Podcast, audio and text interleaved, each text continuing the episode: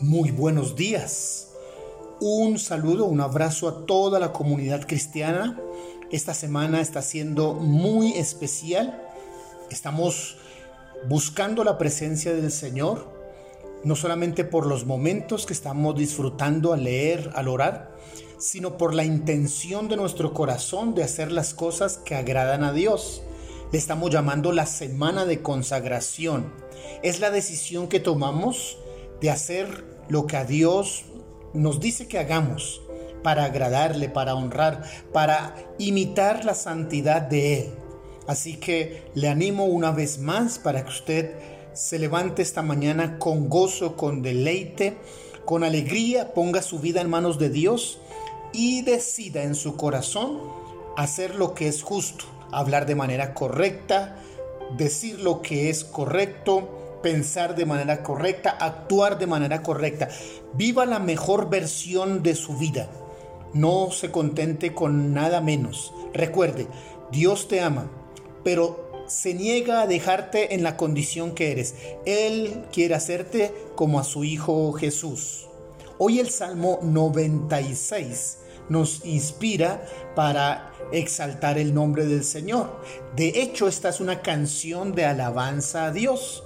Y el salmista en esta canción invita, motiva y aún ordena que debemos alabanza a Dios. ¿Y por qué debemos adorarle? ¿Y por qué debemos exaltar el nombre del Señor? Uno, dice el salmista, porque Él es autor de salvación. Cuando habla de salvación se refiere a dos cosas importantes.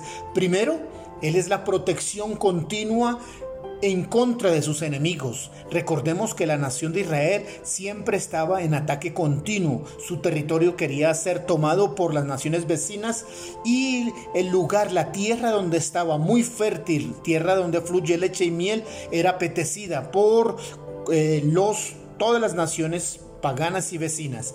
Dios mantenía su protección, pero también salvación se refiere a redención futura y definitiva la promesa que los salmistas, los profetas, los anunciadores del Antiguo Testamento una y otra vez recordaban respecto a la promesa salvadora de que vendría el Mesías, el Salvador, quien daría de manera definitiva la redención.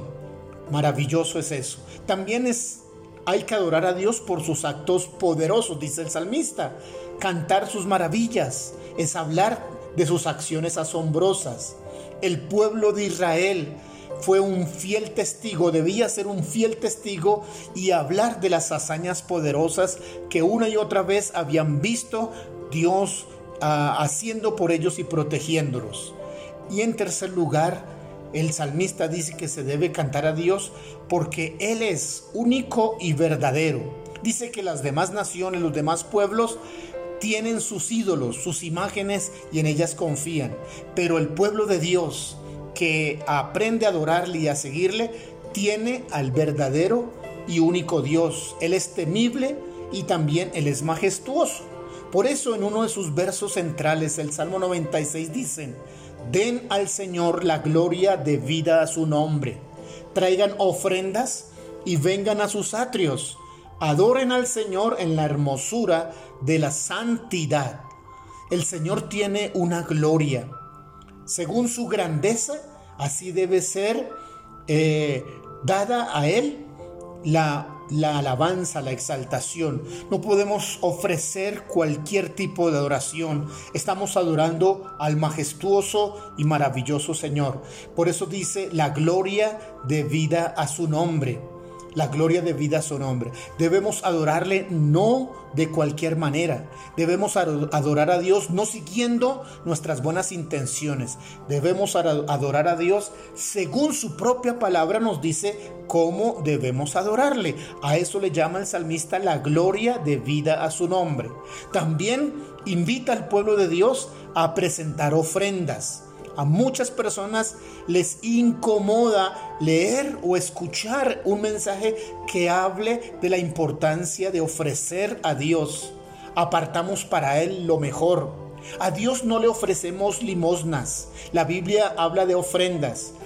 cuando la Biblia habla de limosnas, es la ayuda que un ser humano le concede a otro menos favorecido.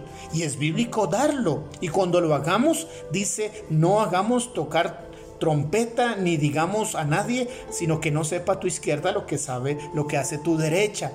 Así que a Dios le presentamos ofrendas, apartar a Dios lo mejor, lo mejor del trabajo, lo mejor. Y en tercer lugar es adorarle con la forma de vida.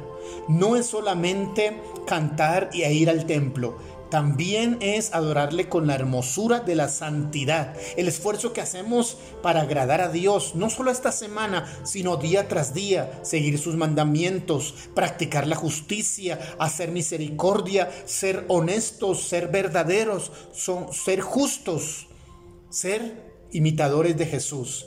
Es adorarle en la hermosura de la santidad. Y es interesante que el salmista le llame a la santidad hermosa no es un esfuerzo humano. Eh, queda bien. A la iglesia, a la casa le conviene la santidad. Así que le invito para que usted adore a Dios con sus labios, con sus ofrendas y con su forma de vida.